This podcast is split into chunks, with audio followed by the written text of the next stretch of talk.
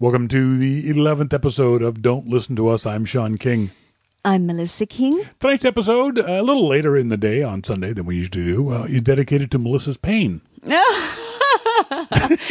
Sean's not relishing in it or anything. No, no, no, no, no, not relishing at all. No. You know, you sent, as I said on Twitter, uh, you sent your firstborn out into the world today. Yeah. Your son Damon has moved out officially mm-hmm. into a lovely apartment, mm-hmm. lovely house. Oh, the house is incredible. I mean, shit, it's better looking than our house. It's a great I house. I can't lie to you. Beautiful bedrooms. Yeah. It's got a great uh, pa- business partner and roommate. Huge and vaulted ceiling. Oh, they can see the ocean yeah. on a beautiful fourteen-acre property with crea- other creative souls, yeah. which I think is very good for them. Yeah. But as much as you wanted him to go, as much as you wanted to push that bird out, out, out of the nest, mm. you are also sad about that, which is completely understandable. Yeah, yeah. And it's got to be the same thing that every, hopefully, most parents with good relationships with their kids feel sad about. You know, some are like, get the fuck out, but you... Sometimes I was. Yeah, there were times. When are you leaving? We're, He's going to go. He's going to go. It's time. It's time. That was a conversation we had had on, on several occasions. But it's... This is a... fundamental part of becoming an adult. Yes. This moving out at whatever age you do it, hopefully at a time that's suited to you and suited for you and your your family. And the other great thing about it is he's five minutes up the road. Oh my gosh, he's on coast. I mean, I can ride my bike up there if I want. I could not. I'd still, still drive. Because there's a hill. There's you know? a hill. I know, I know. You can't take the motorcycle because gravel, it's gravel. So I need you, you to gotta drive. You got to drive. All right. Um, so it's it's a, and it's expensive, but the coast is expensive. There's no way around that. But I think him and his uh, business partner, roommate Rob, will will manage. I think they'll they'll do good. Yep, yep, yep. I think they're um they got a lot of work to do. They've got a lot of passion. Yeah. Dreams together. And the good news is we made it very, very clear to, to Damon that he is not allowed to come back. That he's ever.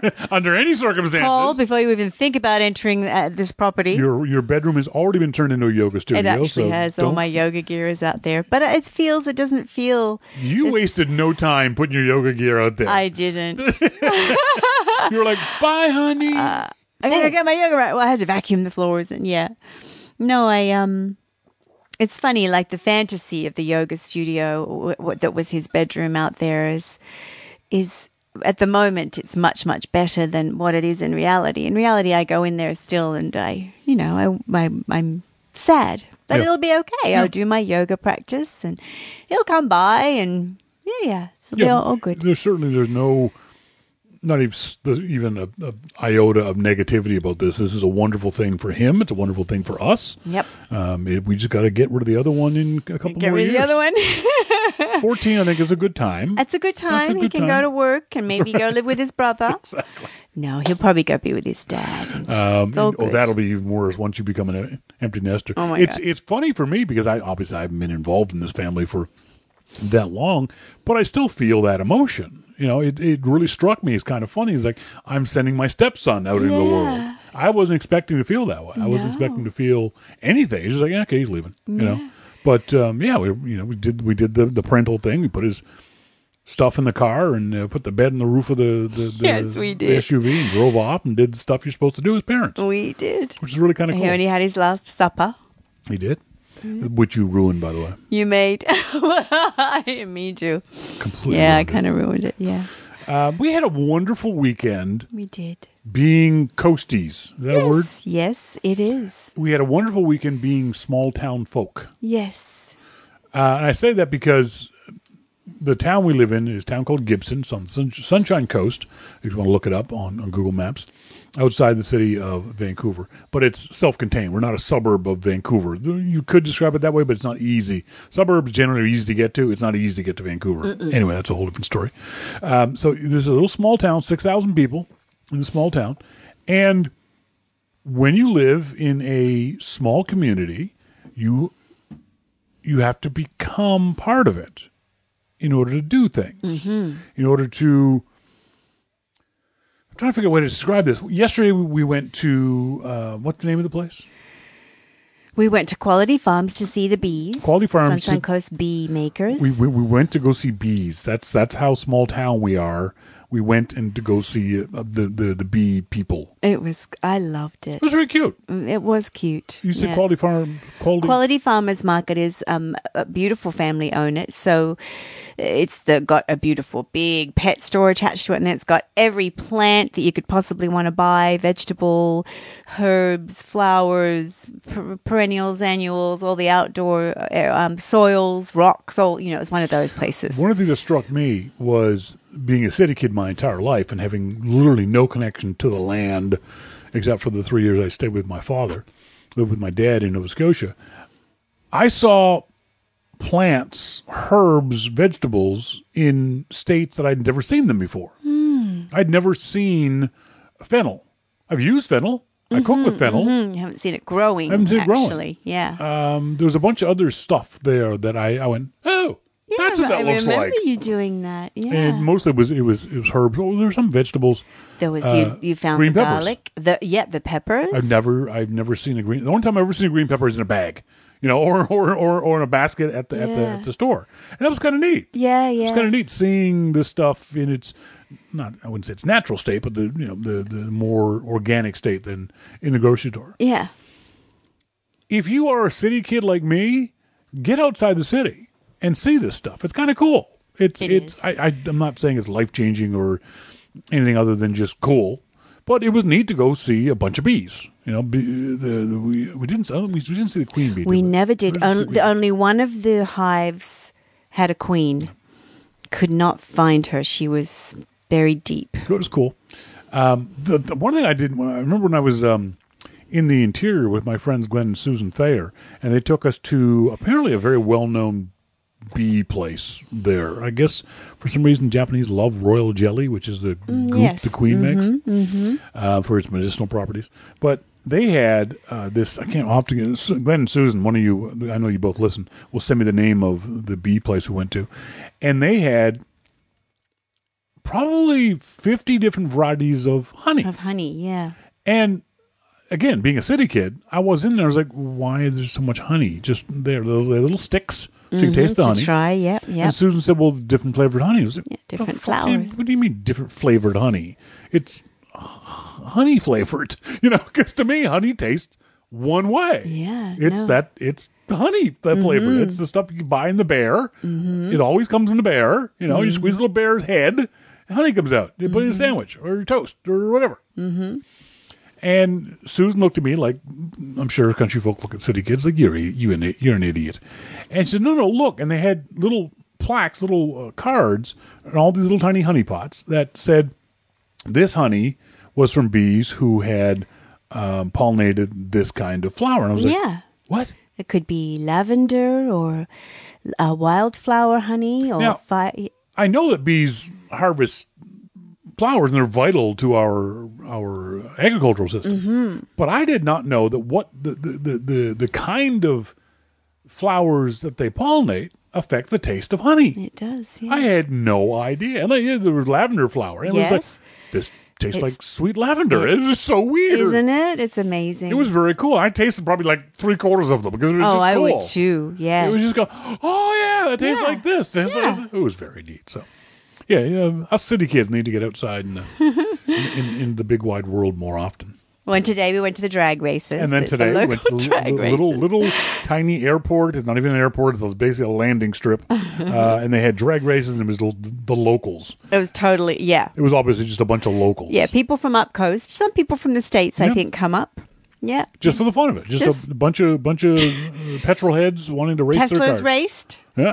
Which is, I thought, was pretty cool. You could very, hear them. It was very funny when the two Teslas raced each other, and they went by that silent noise. All you oh. hear is tires. You you now want a Tesla, oh, don't I you? I so want a Tesla. I was just like, wow, that, was that wasn't no, not even a tiny sound. Nothing it was just cars, nothing. Yeah. Yeah, it was just barely, barely tire noise. Oh. It's kind of a weird thing, isn't it? These, Can you imagine if the world had at, all like if everybody if if it was all like that? Well, that's that's the that that's certainly what's going to happen. It's not. I don't think it's going to happen in our lifetime. No, no. But it's certainly the future. Electric cars are undoubtedly the future. Yes. If for no other reason, we're going to run out of gasoline at some yeah. point. Yeah. Um, they're not necessarily practical for a large percentage of the population right now, but they are getting there. for those folks who have very specific driving needs who can afford an electric car. Electric cars are not cheap. Teslas no. are not cheap. No. You can get inexpensive electric cars, but inexpensive means forty-five thousand dollars. Yeah. You know, that's that's a lot of money for average people mm-hmm. to buy. The b- most interesting thing about, I find about electric cars is their range is getting much, much better. That's, mm. There's this thing called range anxiety. Have you ever heard of it? No.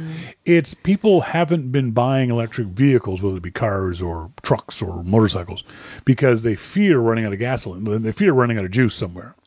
They fear that they'll get fifty miles down the road and the car will die and they're fifty miles away from home. Mm. And they're going to get towed or whatever it is. Mm. Or they can't go on long trips because there won't be electricity mm-hmm. at the other end kind mm-hmm. of thing. Mm-hmm. So one of the the crucial things about ex- there's two things that are crucially important about acceptance with electric vehicles is price has to come down mm-hmm.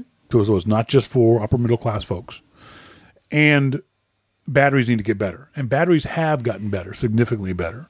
Um, now most electric cars have a decent range of two hundred miles, which for a, f- a bunch of city kids, that's fine. You know, that's much longer than, than most people's daily commute. For it's, me as well, it would work. It's perfectly fine for most people for a weekend getaway. Yeah. You know, one hundred miles away, one hundred miles. Now, for me as a as the kind of driver and rider I am, it ain't nothing. Mm. I'll go two hundred miles to buy get, to, to, to, to buy ice cream. Mm. You know, I, I've gone I've gone three hundred. I used to drive when I lived in Connecticut. Would drive two hours one way to go to a Belgian chocolatier to get his but chocolate. That was on your motorbike. I was on a motorcycle. Yeah. Yeah. So. But and so and then two hours back, a four hour drive, probably. three hundred fifty kilometers. Sorry, would you do that miles. In a car? I don't think. To get that ice, to get that chocolate? Hell yes. Yeah, I, I would do that in a car. Oh. I would do that kind of driving in a car. So, yeah, for me, electric is, isn't going to work. But for you who drive here on the coast, primarily here on the coast, mm-hmm. electric would be fantastic for you. Oh, yes. I'd love it. I'd love it. Uh, it's why you see so many hybrid vehicles that are electric gasoline. Yes. Because that alla- allays your fear yes. of running out People of electricity. Aren't quite, the ones that aren't ready to go the whole hog yet. That's right. Just keep careful, stay for the careful. Most part, for the most part, people who are going whole hog electric live in a city and don't go on five hundred mile trips over the weekend. Mm. They're, most of the Teslas we see around are just driving around, uh, they live in Vancouver. People live in Vancouver. Mm-hmm. The other issue is the speed of charging. Right now, most of the time it takes eh, to full charge at least four or five hours to get a full charge. You can get a, a top-up charge in thirty minutes at some places with the with the Tesla superchargers. So where are people charging in their homes, in their own driveways? Like, how are they doing When it? You buy an electric car, you then get a, you call an electrician into your house, and he oh. does a different plug. It's not, not the regular wall plug. No, different it's, it's wattage specific, or something? Yeah, wattage, voltage, all that kind of stuff. Oh. But it's much more powerful, basically. Your regular, you can theoretically charge up using just a regular plug, but it takes like days. Because it doesn't give enough juice. Okay. So you need to up the, the, the voltage, the wattage, in order to be able to charge. Hmm. But even then, it takes a full charge can take overnight. Hmm. So if you want to go on a, a long trip, if I want to go to, if we want to go to Kamloops, say, mm-hmm. we have to make sure that somewhere in Kamloops, where we're near we're going to stay, is a charging station. Otherwise, we ain't getting back mm. if we're riding a Tesla. Mm. So it's the kind of anxiety people have about. And are there such things as solar powered batteries happening?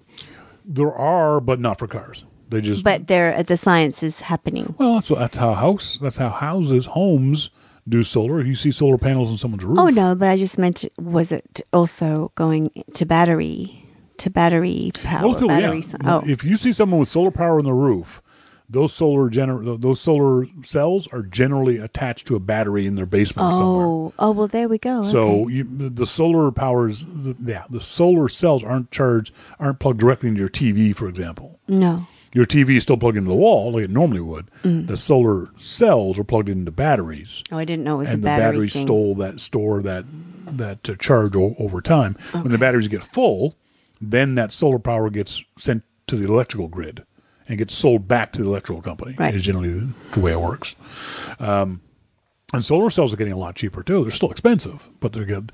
Used to be five bucks a piece. Now they're down to about a buck a piece. Yeah, I'd so love to do that too. It would be, it would be helpful. I mean, you know, where we live, just by the nature of where we live in Canada, and then by the nature of where we live in Canada in the the wet coast. it wouldn't be as efficient as other places. But every little bit helps. Yes. Can't hurt. No. You know, even if you were using solar panel panels on, on the roof of the house, just charging up a battery that we would use to heat water, mm-hmm. you know, or to run the stove maybe, or yeah, things yeah. like that. Yeah. How did we get on just talking about? Uh, because we went to the drag. The, oh, that's right. That's right. Yeah. Uh, small town stuff.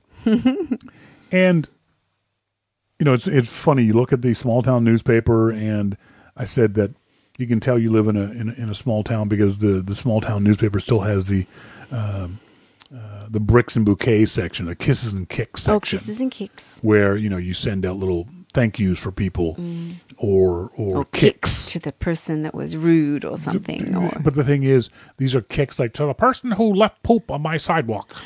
They didn't clean up after their dog, you know, or or, or, or or the kisses are to the to the nice young man at Super Value who carried my groceries up to the car, you know, stuff like that. But it's that. So sweet. It's very it's, sweet. It's, that matters. And you said that you've seen on the Facebook page for the uh, for for the area, very funny little Facebook post, and like, there's a llama running loose on oh, Reed yeah. Road. Oh yeah, no, that it immediately gets on the page, llama running loose, and then you'll look on the comments and someone will go found, returned.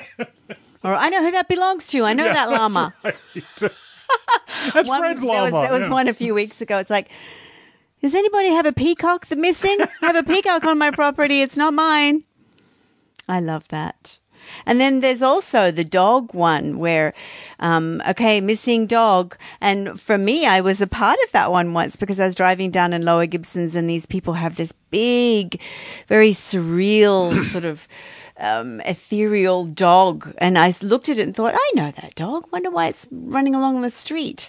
And then I came back and I was on my Facebook page and someone said, just and has anyone seen this dog? So I got on and said, I saw it I saw it I, was, I know it's I think it's lovely. It's kind of charming. The worst thing about living in a small town happened to me uh, earlier this week when I went to Super, Super Value. Melissa had work to do, so I offered to go grocery shopping, and I jumped on the motorcycle and off I went to the local super supermarket, and I'm uh, I get the things as per requested, and I go up to the counter and I'm, I put all the things on on the little little carts on the little shelf, the moving shelf, and the uh, young lady who at at the counter said, "Hello, how are you?" I said, "I'm fine. How are you?" She said, "I'm I'm I'm good, thank you." She looked at me and went, "You're Melissa's husband." Oh, fuck.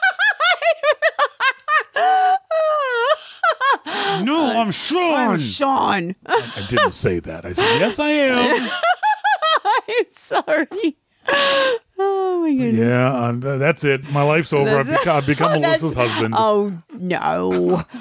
Do you notice how I always introduce you as, hello, this is Sean, my husband. Not my husband, Sean. I'm very cognizant of that. You think it makes a difference? Yes, I do. Really? Because I'm saying your name first. This huh. is Sean, my husband. I have noticed you say it that way. Yeah. But I just thought it was just a, a vocal tick. No, no. Oh, God. Not like my other vocal ticks. The other ones, no, that wasn't a tick. Did you do a poo-poo? Okay, family joke. Let's move on. Oh, we got to tell the family joke. No, it was oh, just me on. being, I was probably reverting. Well, my, you know, my son, my youngest was, was twelve. Well, I reverted to being a mother of a three-year-old. I didn't even mean to. He came out of the toilet and I went, did you come... I can't even say it. Did you go poo-poo? And he looked at me, and then his brother took it on, like, oh, did you go poo-poo? And poor, poor Rory. Anyhow. Did you go poo-poo? I just have one left to ask if he went poo-poo. That's going to be the running joke now. Every time something comes oh, out of the bathroom. No. Oh, now poor on. Rory. No, no, you oh, too. No. Oh. Okay. We're all going, everyone's getting asked the question. Did you go now. Poo-poo? You go poo-poo? Oh my God. Uh, we'll go to a restaurant and come back to the, oh, come back to the restaurant. No. Did you go boo-boo? Oh, I have to be careful I don't do it in front of his friends. Uh, this is an interesting issue. Something I saw happen quite often when I lived down in the States. This is I saw this on uh, Maritime Noon, uh, C B C uh, uh, tweet, tw- uh, Twitter feed. It said uh, there's been flooding uh, in Maritimes in, in New Brunswick, horrific f- flooding uh, last week. Uh, the, so the tweet is, the New Brunswick floods affected thousands. The government estimates taxpayers will pay out eighty million dollars in relief. Yes, I know it's not very much, but it's New Brunswick. Um, but should people be allowed to rebuild in high-risk areas, and should governments encourage them to move? Well, I thought you had areas in the United States that were Tornado Alley and there, things like that. Like, so who's going to, who would? There is sorry. actually on maps through Kansas that says Tornado Alley. So who would build a house there? Well, the problem is it's cheap. If well, you're poor yeah, yeah. and all you got is a trailer, and we all know God hates trailers. That's why he kills them with tornadoes all the time. But yeah, you live in an area called Tornado Alley. It's like in Mississippi. In the state of Mississippi, along the Mississippi River, on map, geographical maps, it says Mississippi floodplain. Floodplain, which means it's going to flood. Mm-hmm. And yet you'll see a town there. So if the government is going to have to pay out, and in Canada, the government will pay relief. The government will pay, if you've got insurance, I assume, rebuild your house and, and you get your car back and all that kind of stuff. You're not going to get personal possessions, obviously. But should they be allowed to rebuild if they're in a high-risk area? Tornado Alley, Mississippi floodplain, New Brunswick. Well, I guess my first question is what constitutes a high-risk area? I mean, we're all living on a fault. I mean, really, what's how can the government dictate to people where they're going to rebuild their houses? Because, and there's also, what about Richmond here? It's below sea level. Um You know, now they've got their regulations to tell people that they can't live so close to a shoreline or they have yes. to build the house up. I mean, I don't know if the government can tell people, no, is it a high, high risk area compared well, to other areas? If you if you can look at an area and see historically that it does flood on a regular basis, once every four years, five years, X number, you pick the number of years. If you say that this area regularly floods on average every five years, Why should we? Why should you be allowed to build a house there that we, as the taxpayers, are going to have to subsidize and fix and rebuild, and our insurance rates go up mm. because I live on top of a hill, but you live in the valley, mm-hmm. and that valley floods every frickin' spring. And the valley is cheaper. And the valley is cheaper, yeah. yeah well, then if you can make safer areas for people that can't afford it, then you make it affordable for them. Okay. What if you can't make that area safer? What if it's it's just a place that is on a floodplain? No, I'm saying that flood. I'm saying that if you want people to go and relocate into safer areas, then you make it affordable for them.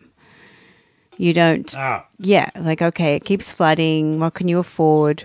Well, we'll make it affordable for you to go here. Part of the problem comes into when you talk about who the people are and where they live, and the fact that maybe they've lived there for generations. Yes, you know, this is the family homestead kind of thing. Mm-hmm. This is there's a great story.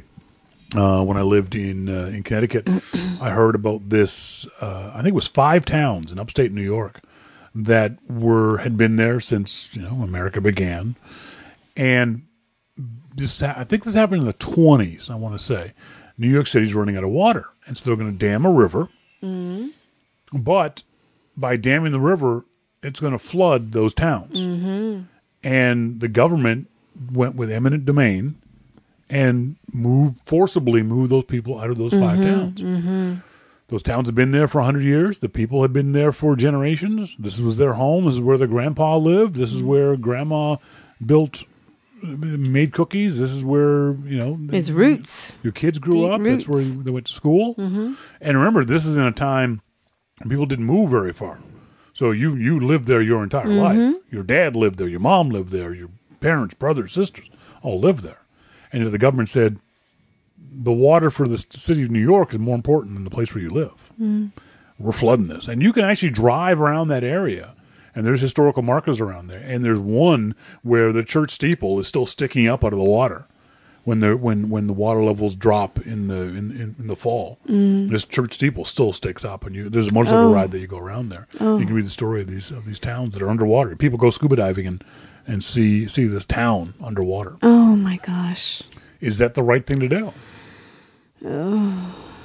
It's a tough call. It's, it's it's I lean toward, because I'm I'm a confirmed socialist, lean towards the idea of not only is you living in a floodplain in a high-risk area dangerous for you, people got to come rescue your ass. Mm-hmm. People got to, first responders have to go, and we have to spend money, and we have to go there and warn you and say, you need to leave, you got to leave, you haven't left, get in this canoe, mm-hmm. get in this helicopter, and spend all that money.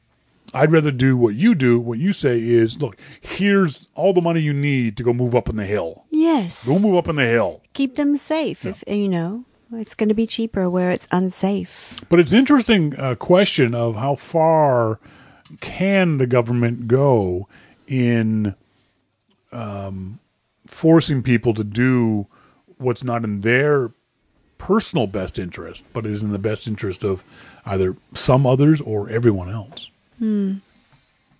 This was an interesting thing I had happen to me in Nashville that I'd never thought of, I'd never seen before. And I see this story on C B C News, again, pulling over for funeral processions, a time-honored P E I tradition. Now, I knew, or tradition or law in Nova Scotia was if there's a funeral procession behind you, you pulled your car over where it was safe and let the funeral procession go past, go past you. Yes. I did not know until I moved to Nashville, Tennessee, and the passenger in the car got very upset at me that if the funeral procession is on the other side of the road, you're supposed to pull over. Out of respect. You, really? So you know this. I've this heard is, of it, yes, have, that you would pull over out of respect until they went by. But he's on the other side of the road. Yeah. Really? So I, I didn't I didn't know that. Yeah. Because to me, it's they're over there. They're on the other, other, they're on the other side of the road. Like going, an, yeah, going like an ambulance direct, going yeah. in the other direction. Going different. Well, no, ambulance is you different. Have, you have to stop with an ambulance. Ambulance is different. You got to get you. I move over for the ambulance because so he has another lane to move around idiots who haven't pulled over. Mm. So the ambulance I get pulling over, mm. but a funeral procession is obviously isn't going to do that. So my my I said this to the passenger, but I'm not impeding their flow of traffic. They're going very slowly. I'm not speeding past mm, them. Mm. I'm obeying the law. Why should I move? It's out of respect. No offense, but I don't know who the fuck that person is. Yeah, I think it's, I mean, what if someone was speeding by or racing along or... or well, I, I've seen that happen. I've yeah, seen people pull out and pass funeral processions. Yeah. And it's like, dude, you know, don't yeah. be an asshole. No. Just have some respect and just... You're, they're going to turn at some point. Just relax. Mm. Just be respectful. Mm. But I didn't realize that in P E I anyway. It was a tradition to for, on both sides to pull over. To pull over. Yeah. Anyone else? Anyone else? Uh, P E I uh, Tennessee. Anyone else listening to the show? By the way, I'm Sean King. Melissa King. You can send us emails to D L T U at Y M L dot M E. We'd appreciate getting emails about anything we talk about or anything that you you might have uh, interest in. Is this something you do, something you you experience? Let us know where you live and whether or not this is something you do for funeral processions. Because to me, I thought it was fascinating. I didn't realize that this was something that more people did, that, that mm. other than Southerners did. But for us, it was never uh, never a thing. You never pulled over if you were on the other side of the road. If you're on the other side. For a funeral procession.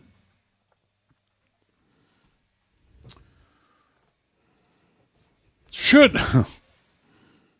Should I go to my daughter's graduation after giving her the silent treatment? I raised my daughter as a single father. She's graduating soon with a master's degree. Good for her. Even though I'm very proud of her academic success, I am disappointed in her other life choices, such as who she lives with, as well as her bad financial decisions. Two years ago, she got upset because I expressed my disappointment in her bad life choices, mainly the financial ones. I didn't teach her about finances growing up. But recently... I had learned a lot about how to handle money. As I tried to tell her what to do, she got loud and cursed at me. We both said a few choice words. I hung up. We haven't spoken since. I got an invitation to her graduation. My mother and other family members want me to go, but I'm unsure. As a father, I feel like I should honor her achievement, but I don't feel she appreciates what I went through to get full custody and to raise her by myself. I don't want to reward her disrespect, but I don't want to send her on a guilt trip either. What do you think?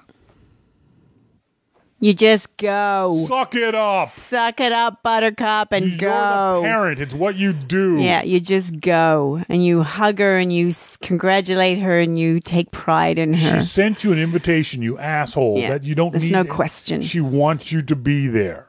Yes. Don't bring up any of the financial shit. Just don't bring up it. who she's le- who yes. she's living with.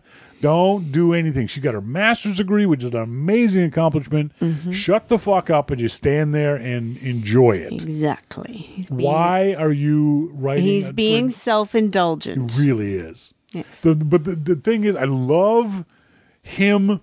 If they if they hadn't said the gender in this story, you'd know this was a guy for the way he wrote this. Right. You know, with with him saying that. Um, I didn't teach her about finances, but recently I learned a lot about how to handle money as I tried to tell her what to do. Yeah. Ding, ding, ding, ding, ding. ding. Guy. You're a guy. You're such a guy. You're such a man. Um, how do you handle that as a parent, as a mother? Maybe it's different for mothers than it is for fathers. When when your children do something that's, they haven't murdered anybody, but they've done some dumb things or bad life choices. Not life choices that are going to get them in jail or things like that, but you know what? You shouldn't have rented that house. You shouldn't have bought that car, kind of stuff. You shouldn't have spent the money on that T V when you now come to borrow money from me for groceries, kind of stuff. It's got to be really, really hard to be the parent of an adult. Because when it's a kid, you know, Rory does something dumb. It's like, don't, don't stop that. Stop being dumb.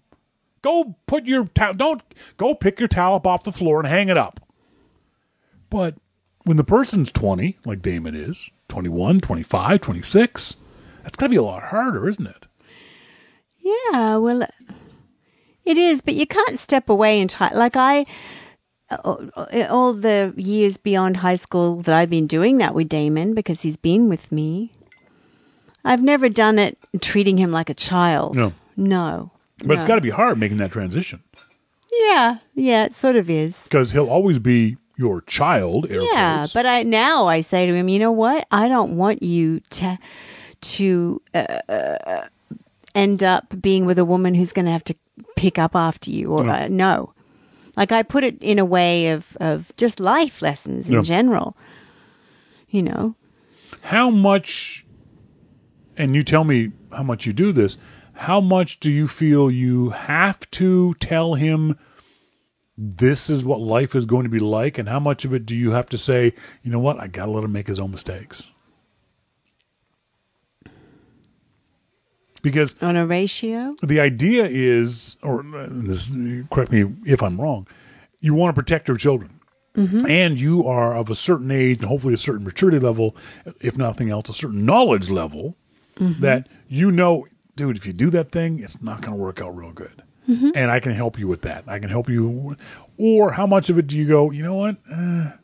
No, I usually do the first. And oh. then usually um, I, I feel like I plant a seed with him.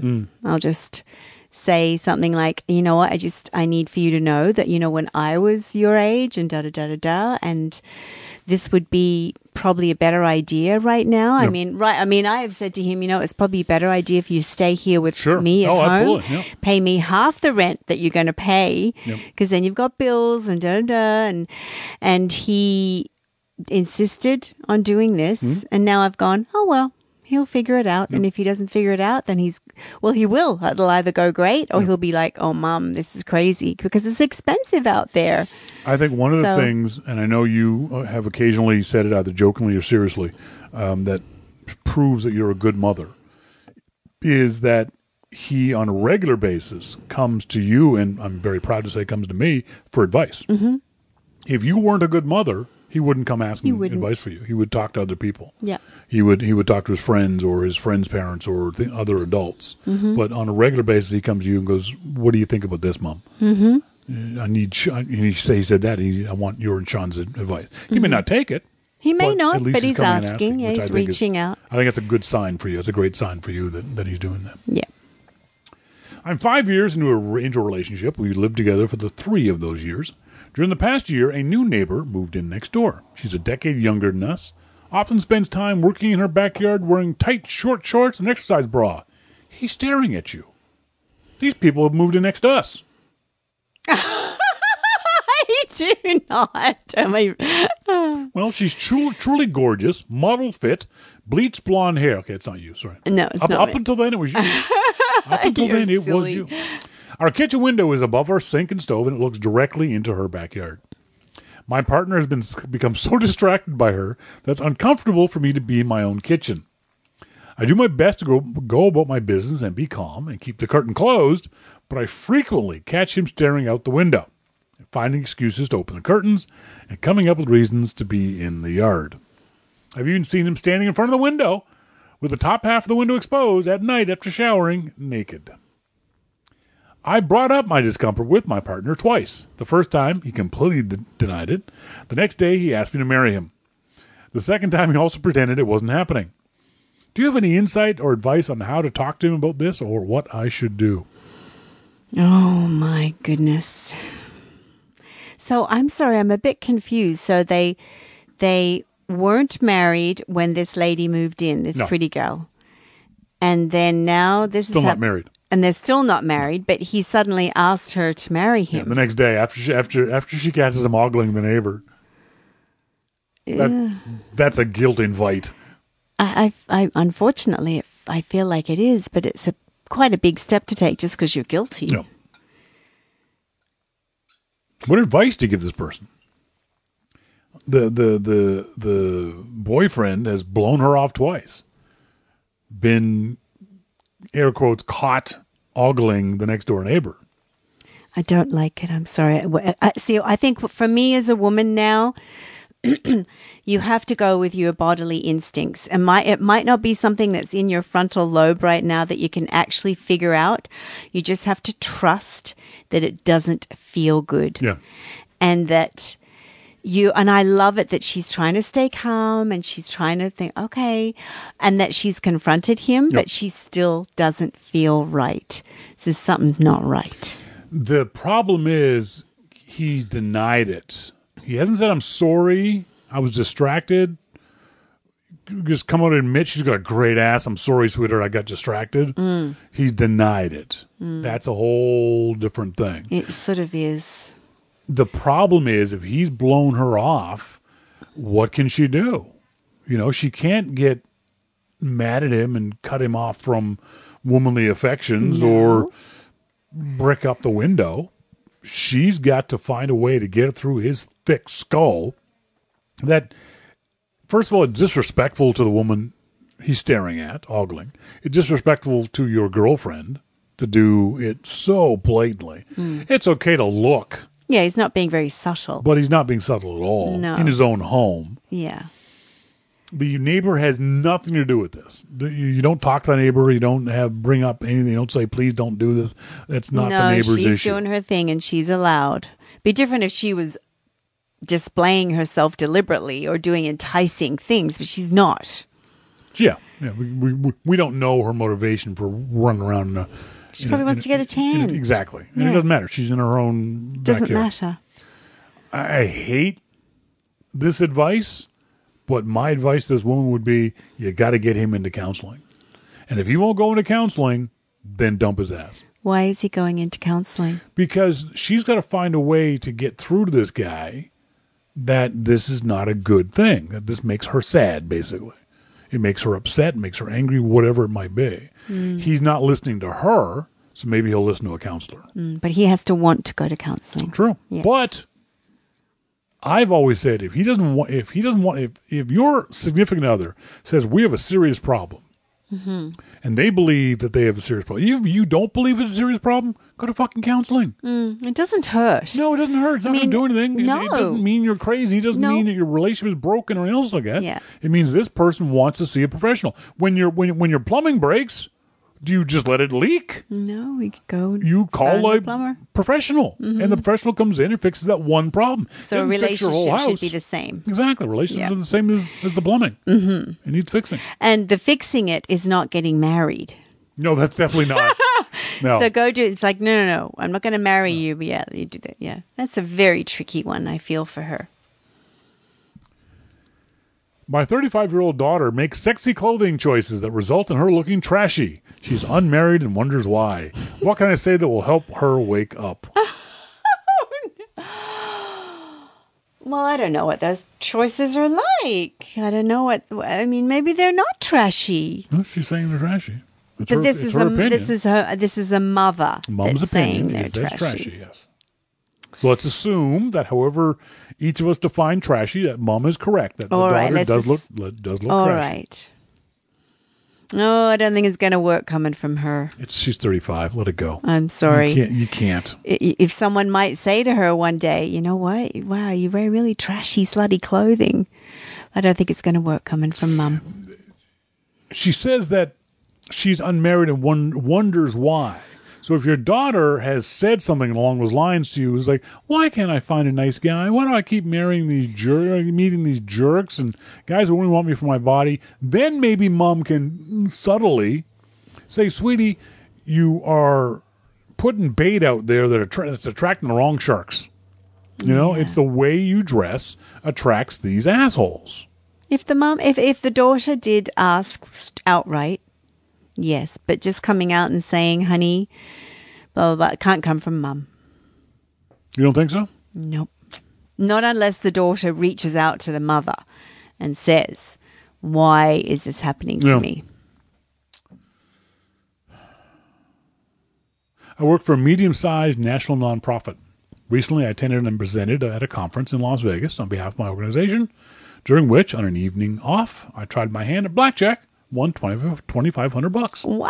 Good for them. All right. I mentioned this excitedly to one of my colleagues back in the office, and we had a good laugh about it. My manager overheard and asked for a meeting, during which she said that the right thing to do would be to donate my winnings back to the organization, since I was in Vegas on my company's dime. I was taken aback and didn't really know what to say. I ended up saying, oh, I hadn't thought of that. Thanks for mentioning it. But I didn't actually say yes or no. Is there on some unspoken rule here? Yes, I was traveling on my organization's dime, but I gambled my personal money. Am I obligated to make a donation? Oh, no. Besides, when you're there twenty-four seven working, you got time off. That's right. Go. Time off is not there, but you can go and be with a hooker or do whatever you want on your time off. That's right. Were, were you paying me for my time off? Was uh, I in the company clock when I was playing blackjack? No, no, highly doubt it. If I was in the company clock paying blackjack, then you pay me for being on the company clock. Oh, and by the way, any money I lose, were you going to pay that back? That's right. That's right. I mean, it's only fair if I win money and you want me to give it to you. If I lose money, do you give it back to me? Yeah, good point. No, you're not going Ooh, to, are you? So, yeah, so uh, sorry, I lost thirty-five hundred dollars. Exactly. You're going to have to give it back. That's right. So bite me. Yeah, really. That is I've never so heard of, low. I've never heard of anyone oh. saying that. And I've been to Vegas numerous times on company dimes. Right. And no company's ever even intimated that, by the way, when you're finished doing the company work, if you win any money, we... we no, we no. Fuck no. That shit. No. I'm surprised. Oh, this brings up another question. I've seen companies who allow employees to keep their... miles on travel trips. Even though the company's paying for the trip, the yeah. employee gets the miles. I don't think I agree with that. I think if the company pays for the trip, yes, the company gets the miles. Oh, you mean the air miles? The air miles, yeah. Or the equivalent thereof, United Oh, miles yes, no. The company should get the air miles so it goes back for other people yeah. to be taking flights. But most flights people don't. Somewhere. They put the air miles. They get they get the air miles. Companies oh. don't make them give the air miles up. Yeah, because if you pay for it and then the gov and then the company reimburses you, then it's going to go under your name. That's right. So, mm, and what happens is I would then eventually accumulate enough air miles to go on vacation and not and not pay for it. So the yeah. company paid for my vacation. Yeah. As much as I like that, I don't think it's fair. No, no, I think they should gather their miles, air miles. I'm a college sophomore. Recently, I babysat for a friend of a friend who's a few years older, lives in town with her husband and two kids. One was an infant, other was a toddler. It's a relatively easy babysitting gig. The little one mostly just slept. The older one, a bit of a handful, but not too much trouble. I watched them for about three hours while the parents went out on a date. At the end of the night, she, at the end of the night, the mom and I chatted for a few minutes. Then mom said, well... it will be tacky to pay you, so I'll just take you out to lunch sometime. Oh, that's a little bit of um, reverse psychology I there. Felt awkward and said, uh, okay, sure. I wasn't sure what else to say. I got my things and left. It's not as if she and I were friends. This is my first time meeting her. I'm trying to pay my way through college with a work-study gig and other odd jobs I can pick up. Every little bit, every little bit counts, even if it's just twenty bucks. She's a nice woman, and I'm happy to get lunch with her sometime, but was I wrong to expect some payment? No, no, no. no. Not at all. That's hours out of your life. That's right. So, I'm sorry, what was, how did she know them again? Friend of a friend. Called sophomore. Oh, my God. No, like there's nothing tacky about it. Just hand met, over the money. Oh, no. No, no, no, no, no, no, no, no. Now, I will say... this is another example of, of uh, what we like to call radical empathy. part of this on her is her fault for not saying, yes, I'll babysit your children. Here's my rates. Uh, yes. My rate's twenty bucks an hour, ten bucks an hour, yeah, whatever it is. Yeah, yeah. Are yeah. you okay with that?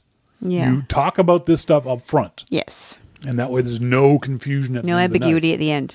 There's no way the, the parent can say, oh, I don't know what to pay you, or I don't know how much yeah, to pay like, you. Yeah, like do it straight away. Yeah.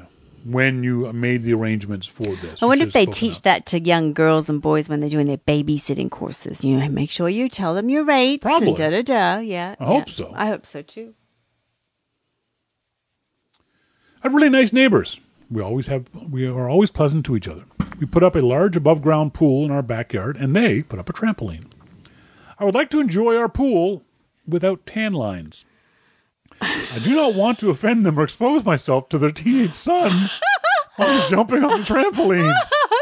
While he's trying to jump really high on the trampoline. Is there a tactful way to ask them to move the trampoline, since there's no other way to stay discreet in my own backyard? Well, I think that it's okay to come over and say, listen, I'm naked in the pool a lot. You, uh, you know, you can make the choice to move your trampoline, or your boy will probably see me naked. Or do you just let it be? You're going to be naked. Teenage boy's going to fantasize your back, about me at night. It's your backyard. Yeah. So, to a certain degree, you can do what you want to do in your yes. backyard. Yes. But you still have to live in this neighborhood. Mm-hmm.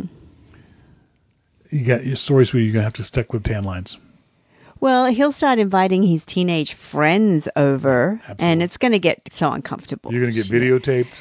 You're yeah, gonna, you're, yeah, you know, yeah. You're gonna be a kid up there yeah, with, that's bouncing right. up there with an iPhone. That's right. Because I think right. that'd actually be a funny video. Just boing naked, boing naked. I think so too. I'm glad it's not the other way around, where she wants yeah. to bounce on the trampoline naked, see, and yeah. the kids are swimming yeah. in the pool. But yeah, that's one of those things where it's one of the interesting aspects of living in places where you have neighbors that close, whether it be an apartment or a house, mm-hmm. that you've got to find ways to deal with each other. You got to find, and this is one of the reasons why I think this in real life community is so much more important than these pseudo fake online communities. Because an online community, like Facebook, if I'm involved in the Sunshine Coast buy and sell, somebody pisses me off, I just unsubscribe. Mm. But if I'm involved in our neighborhood community, mm. somebody pisses me off, I got to live with them. Mm-hmm. I got to find a way to make my way through this neighborhood, this life, dealing with this person who's pissed me off for, yes. for whatever reason. And if it's your neighbor, it's a big deal. It can be a big deal. Yeah. You, well, she should look at getting those nice shelters. You can get a lovely, yeah. you know, shelters to, to lay in. Perfect example is us. I just realized this. We have a lovely next door neighbor, Curtis. He is lovely, yes. They're, they're lovely people. Makes a shit ton of noise. He does. He's obsessed with his log art. C- Curtis is one of those guys that takes a log and then chainsaws it up and makes makes owls and birds. And, and shit he's just it. started it since he moved next he's door. He's not bad at it, too. Uh, it, some of it's incredible. But our bedroom window is twenty feet from his shed. thirty feet? I'd say it's fifty, sixty feet. Yeah, no, is that no, yeah, yeah, yeah. The, throw, from the door. Throw, oh, you, you could throw some through the door oh, of yeah, his shed, absolutely. yeah. And he keeps the shed door open all the time. When he's working, when he he's does, working not when he's gone. And the chainsaw noise is a chainsaw. It, mm. And it's for it's not for an hour on Sundays. It's every day of the week mm. for several hours. And he's constant. got like a grind, like no, a dentist sander. drill, a sander thing mm. that he uses to make all of the shapes. And yeah. that sounds like a dentist drill. It does sound like a dentist drill. Which is drill. just, you know, disturbing as hell. Yeah. What do we do? What do we do about Curtis? Now, radical empathy. Mm. We should be taking our own advice, walking over to Curtis and going, mm. hi, Curtis, um, you're making a lot of noise. Mm-hmm. Dude, you're making a lot of noise for a long period of time. It's not even... The, the the bylaws say, because part of the problem is you looked up the, the noise bylaws. The noise bylaws say you have to stop making noise at eight o'clock. Mm. But it doesn't say how much noise you can make at seven fifty-nine. At what decibel level. And the duration. And the duration of it. The, the, the, the bylaws say nothing about duration. No. So if he gets up at eight o'clock in the morning, fires up that chainsaw, and chainsaws till seven fifty-nine at night, he's within his rights. Exactly. It has to be something that's worked out between us. The bylaw has no information about decibel level either. No. That so if he wants to fire up a jet engine there and run that from eight a.m. to seven fifty-nine p.m., the bylaws say he can do that too. Yeah, yeah, that's what I did. I went straight to the bylaws thinking I could go over and say, you know, da-da-da, but I can't because the bylaws are actually within, he's within his rights. Yes, yes. Now, that being said, you would hope that your neighbor would say, I'm sorry, we didn't, I didn't realize I was making that much noise. Can we work something out?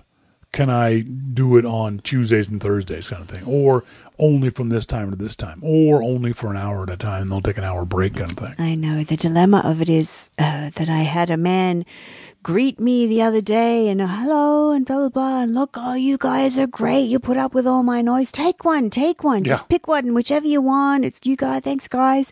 So I already was congratulated about being such a lovely neighbor That's for putting right. up with his noise. And he offered one of these log art.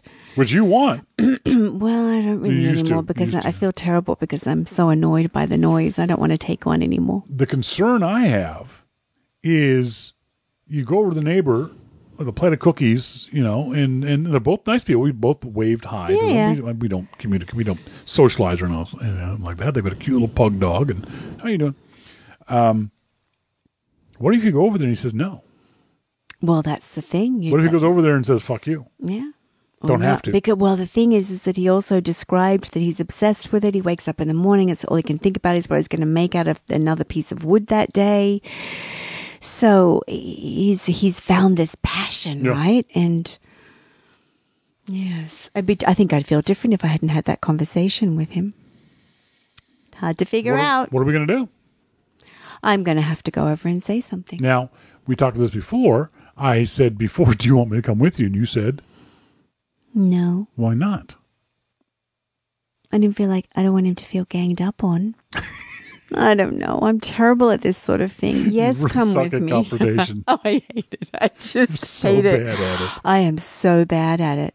Well, and I don't uh, want there to be bad feelings. No. You know, I would ha- just as you're describing, you don't want to have bad feelings for people that live right there. Well, the other issue we have with the same neighbors is they have some sort of machine that they turn on at night that runs all night but, long. Sweetheart, I think they've fixed that. You think so? I do. There's okay, something. So, yeah. So for the longest time, they had it sounded like an air conditioning unit oh, all yeah. night long. All night long. It's awful.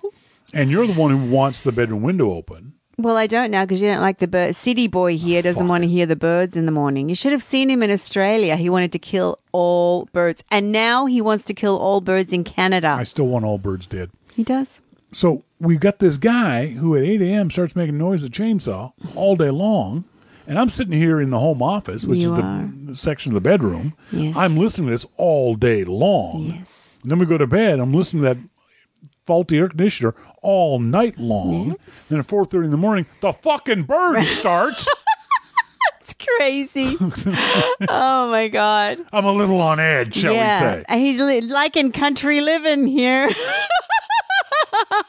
And the worst part is, is I, I don't know if I mentioned this before, is when I live in the city, um, my alarm clock is, it wasn't a just meh, meh, meh alarm clock.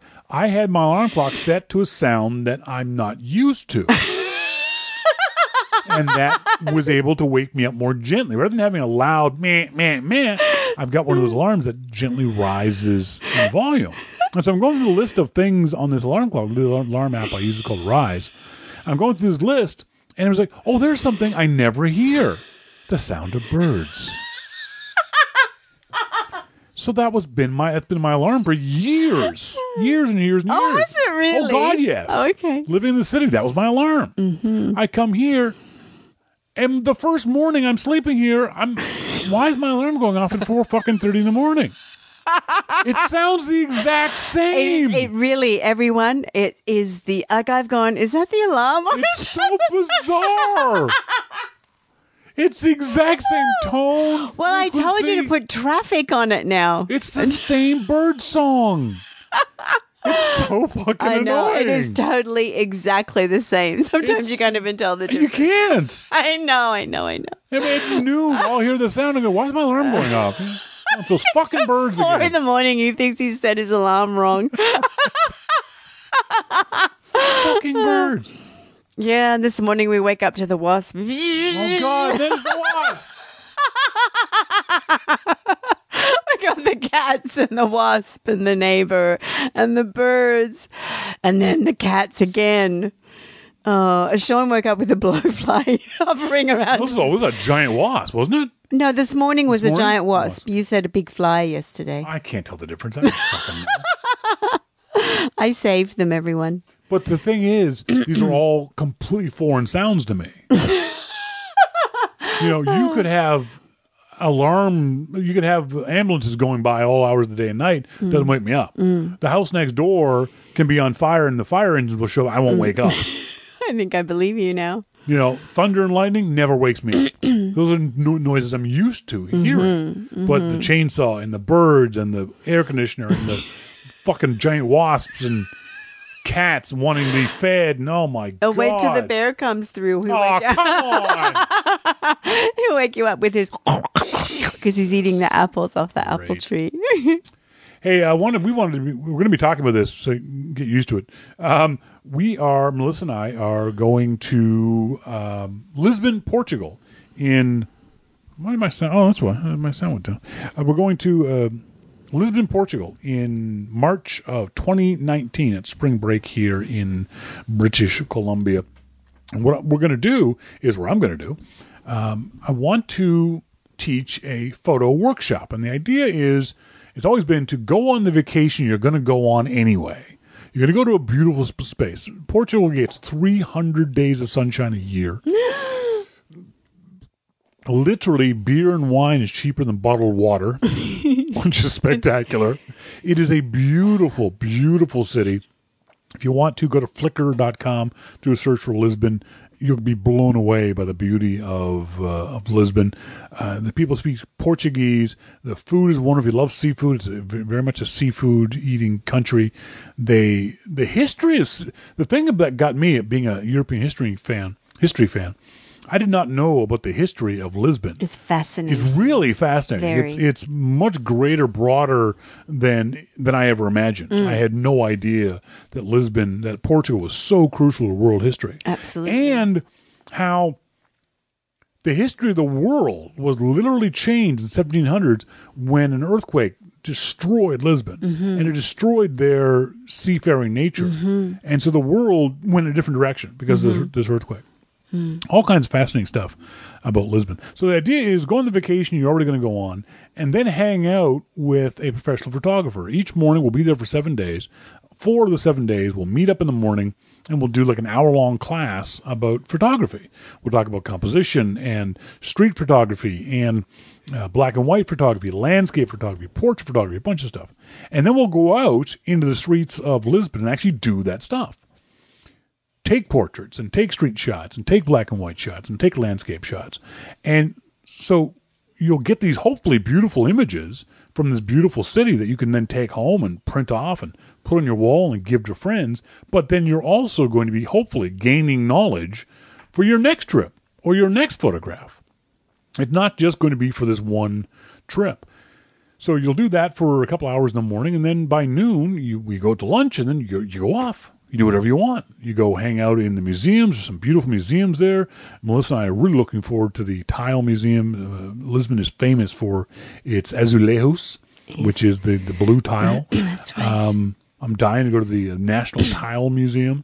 Uh, a lot of street art, a lot of really cool street art in, in Lisbon. I'm looking forward to seeing mm. Tram twenty-eight, which is a beautiful, cool streetcar. Mm-hmm. Um, there's some great bars. There's uh, the world's oldest bookstore. Is in Lisbon. I'm dying to go there. Yes. There's all kinds of stuff to to go and see. And so you can... Custard tarts. Custard tarts. You can come hang out with Melissa and I, or you can oh, go yes. shopping, or you can go on your own ph- photographic um, excursion.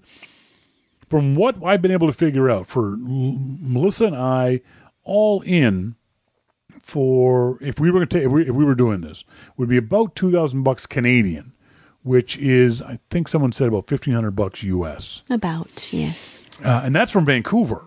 If you live anywhere east of us, which most of you do, it's going to be even cheaper. It's we are unfortunately living living here in Vancouver, which is the worst major city in North America to try to get to Europe from. It really is. Because you can't get further away and still be um, uh, in a major city. Yeah. Vancouver is just, it just sucks for that. So it's very it's a lot more expensive for us because the first place we got to get to is Toronto. Mm-hmm. And then from there, the flights get cheaper. So if you live in the middle of the country, or you live in a country, uh, uh, the U S, where you're served by Southwest Airlines or one of the cheap airlines, you can get there at a really good price. So if you want more details about that, send me an email to uh, D L T U at Y M L dot M E.